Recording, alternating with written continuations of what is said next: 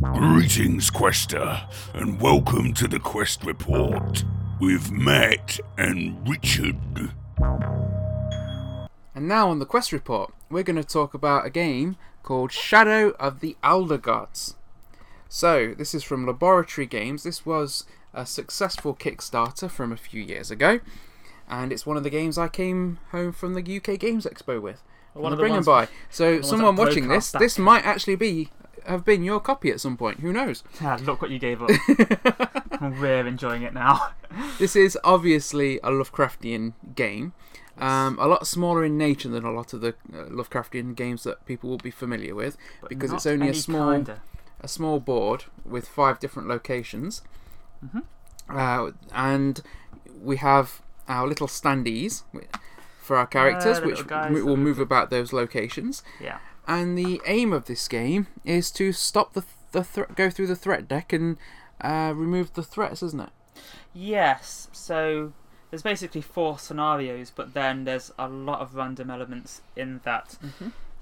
The scenario... Including the Randonomicon.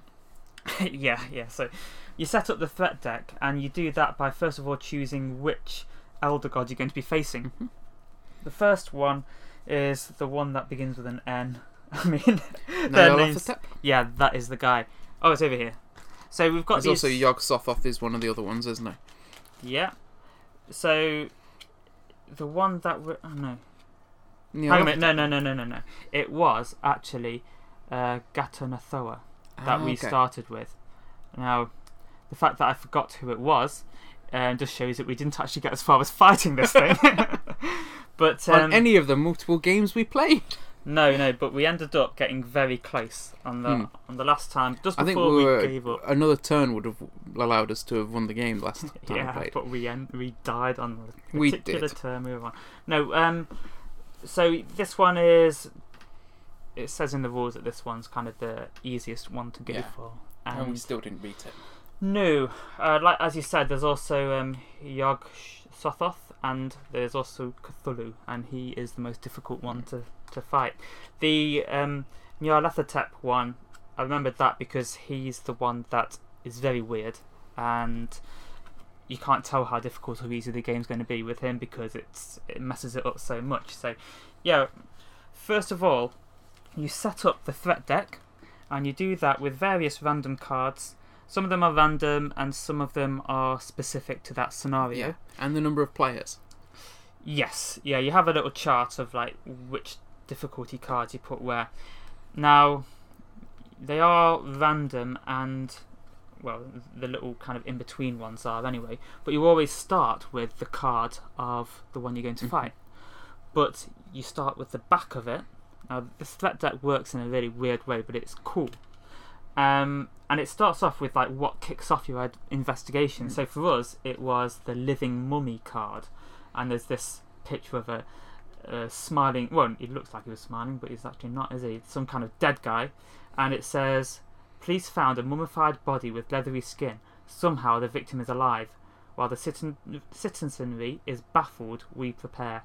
So that's basically what kicked it off. And then you put that card to the bottom of the deck, and on the opposite side of it, there's going to be your final fight with mm.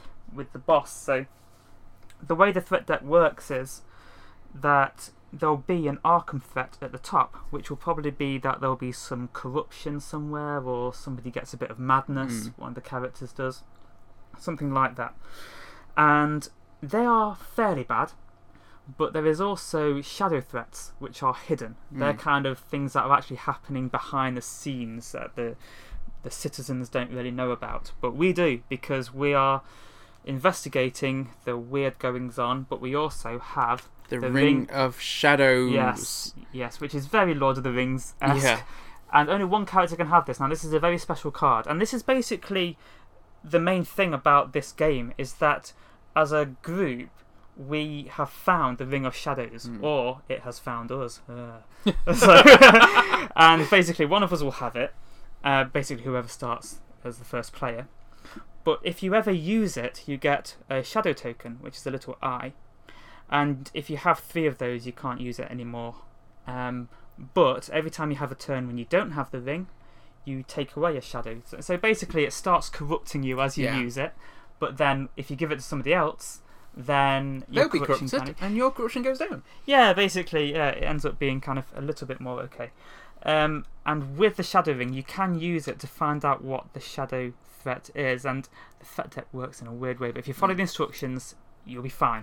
You just kind of turn it over, like the entire deck, and whatever it says on the back, that is what your current threat, shadow threat, is.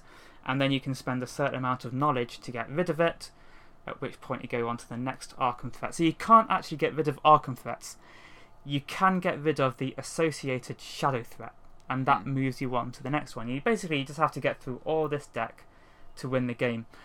We only got through the first few the first time, the second time, and uh, the third time we played, we managed to get past nearly all of them, and it battered us. I think what we've said so far, it might uh, sound like the game is more in depth than it actually is. On your turn, you can take three actions, can't you? Yeah, well, so these are the mechanics. I'm just going. Yeah. I was going into. You're going strokes. into the theme. You're going. You're going for the theme of the game. Yeah. So looking at the mechanics, there's different actions you can take. Uh, you can travel from one location to another location.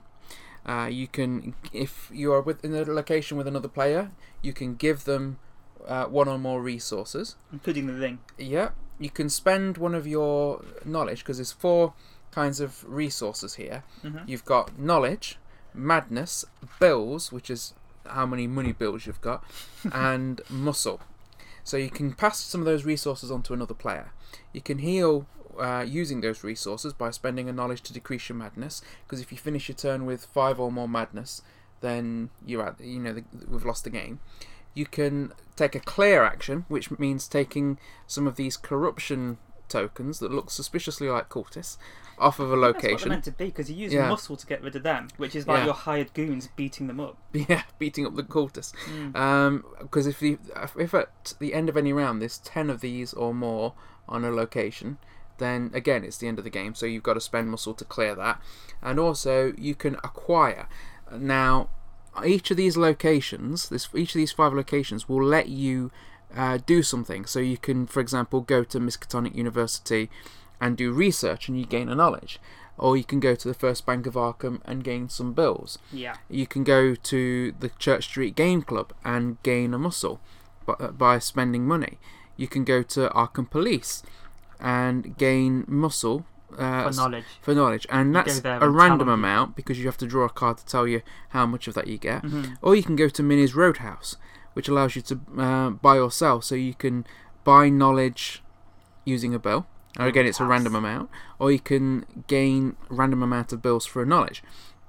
Now, while at these different locations as well, at the above the location deck, you're going to be drawing and playing asset cards, and these can only be bought. It will tell you what what it which what the card is. So this one, for example, is a bank account. It tells you what ability that allows you to use, and it'll tell you whereabouts that it can be bought from. You can't buy it from anywhere else, so you have to go to a specific location to buy that before that card is, you know, replaced with another card on the next turn. Yeah, and you... some of them are, are relatively okay, but I think the best one out of it was the automobile asset, which I bought, which allowed me to travel without spending an action. The start of every game was Matt going to the bank, drawing out enough money to buy the car, then buying the car.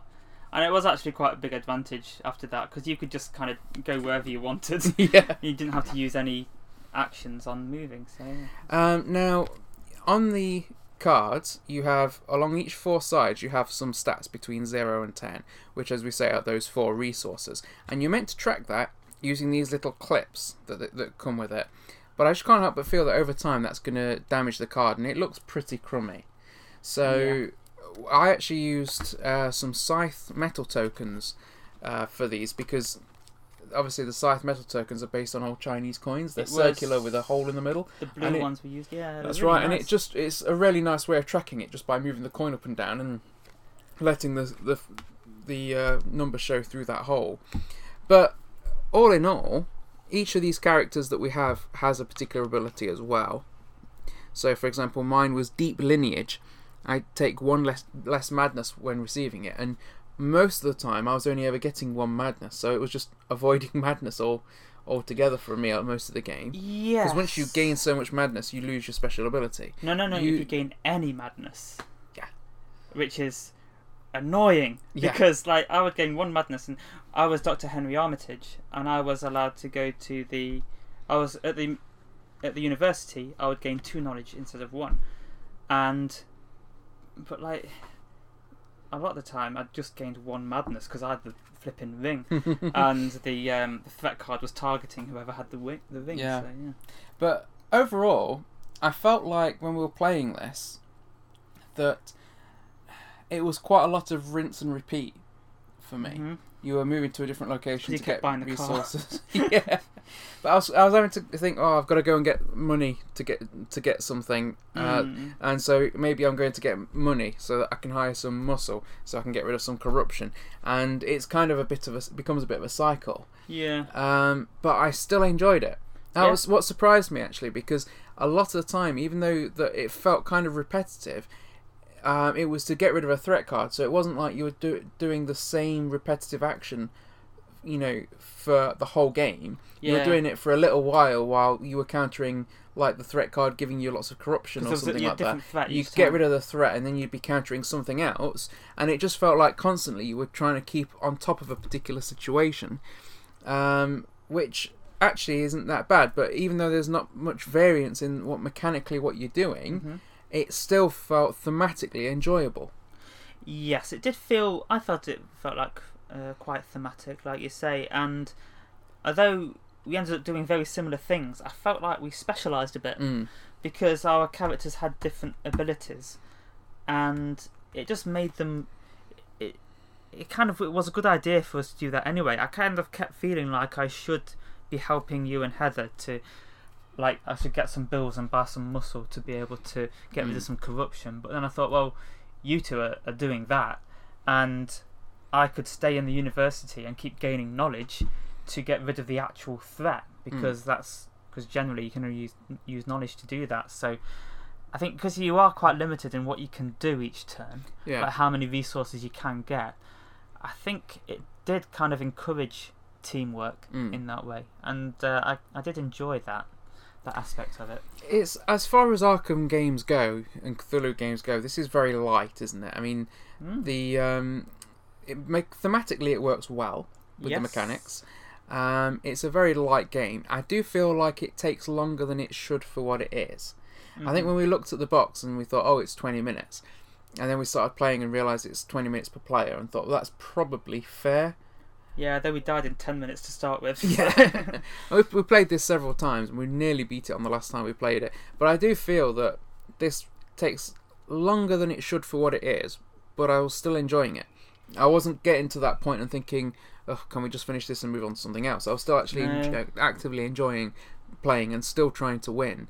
Um, but it does feel like it could have been, I don't know, somehow shortened, maybe a few less threats to make it a shorter game. Yeah, yeah, maybe. And I suppose you could house rule that. You could just remove, say, okay, well, we've got the deck made, we'll remove one random threat or even two random threats, um, and then you'd move through the game a lot faster uh, because you, you, you're constantly resetting, aren't you? Because you're spending the resources that you've accrued to get rid of one threat, and then you've got to build up your resources to deal with the next yeah. threat, so you're constantly resetting where you are. So I think it wouldn't have made that much difference to have a few less threats, and it would shorten the game, maybe make it more enjoyable in doing so. But as it was, we played the full game and I enjoyed it. mm, so yeah. This is one that I think, whether you like Lovecraft or not, you you can still enjoy this uh, as a light game. Yeah, and yet the the rules can take a little bit of a while to explain. So I think if somebody wanted just a light game, there are ones that are easier to get into. And I, I would think it's a light game definitely for people that like Lovecraft. I like think we do. The rules are fairly straightforward in the sense of what you can do on your turn. Mm. I think it's when you start thinking about maybe the Ring of Shadows and the, how the various threats work that you need to think about it a little bit more. But mechanically, you've got five options, really. You can go to a location and do uh, one of five things, or each location has its own thing that you can do as well. So yeah. And you get a handy little reference card that helps you understand that. So I think that point of view, I felt it was very easy to know what I could do on my turn.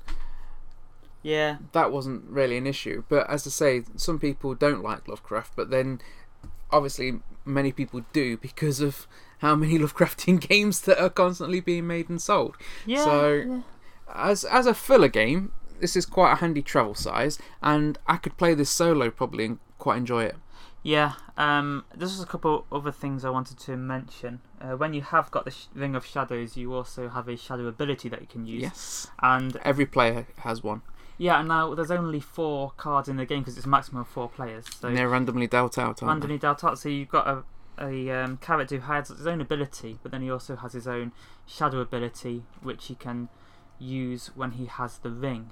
Um, and I think that's quite a nice aspect. Mm. Like the ring does some has a different power depending mm. on who's got it. And I did really like this Ring of Shadows um, mechanic. And then the other thing, the Randonomicon. So, for example, yeah. when you go to the First Bank of Arkham and you're going to try and get some money, you draw a card to see how many bills that uh, that you get. And there are a couple there that are zeros, and the rest are cards between one and four. Uh, the same it goes for when you are. Um, trying to gain muscle at the police station for for, for for knowledge, you draw and see how much you get, uh, and at Minnie's Roadhouse as well. When you are either gaining uh, X amount of knowledge for a bill or X amount of bills for a knowledge, again you draw and see what you get. Some of the cards that you can draw will allow you to redraw if you get a, a zero. Some of the assets. Assets, yeah, that's yeah. just an extra ability. Other things that come into play if there is corruption on a, on a location and you try to use. Uh, that location's ability. These cards also have success and failure on them in the middle section of the card, so you can you have to see if you're able to use that ability because there's corruption there, because the you know the cultists might stop you. Um, and finally, there are various effects that the shadow threat will say to do, like uh, this location will get madness, this location gets corruption, et cetera. And to find out where that location's going to be, you draw. And at the bottom of these Randonomicon cards is a location. So you've got three different uses for these, and it's quite an interesting little mechanic having all that taken care of by the Randonomicon. Basically anything deck. That's going to be random, you mm. draw from the Randonomicon. And I think that's a lot more interesting than dice, because um, it just seems a bit more thematic. So mm. yeah, I think that's... Uh, that's an aspect that I quite like as well. So, as I say, as a, as a light game... I enjoyed this. I would happily play this again. I, I could take it with me and play it solo somewhere. If you have a big table. There are much better Lovecraft games out there, though, um, and but a lot of those will take you a lot longer to play. And you need other people to do it. Yeah, I think this. I can play. We can play this quick. Uh, it will probably take us longer to play this than it would to play uh, Pandemic Cthulhu. Pandemic Reign yeah, of Cthulhu. Yeah, would be. Um, and arguably, in some ways, I'd probably enjoy Reign of Cthulhu more, I think. Would you? Um, but this one, I, it's quite small and travel-sized, and I can play it solo. So again, it gives me more options. Yeah, well, as as a small game, I was very surprised at, mm. about how much depth it had, really. Because um, like the theme is very strong. And... there is a lot for you to actually do and kind of like decide on while you're playing it, as using the teamwork. So, yeah, I was pleasantly surprised by this game. We're recommending this one, I think. Shadow of the Elder Gods Play by it. Laboratory Games. Play it, or Cthulhu will eat your bike. Oh no. Farewell, Quester. To find out about other productions by the Meddlesome Meeples, then check out our channel or rendezvous with us at meddlesome meeples dot com. Until next time, Quester, farewell, and keep thine axe sharp.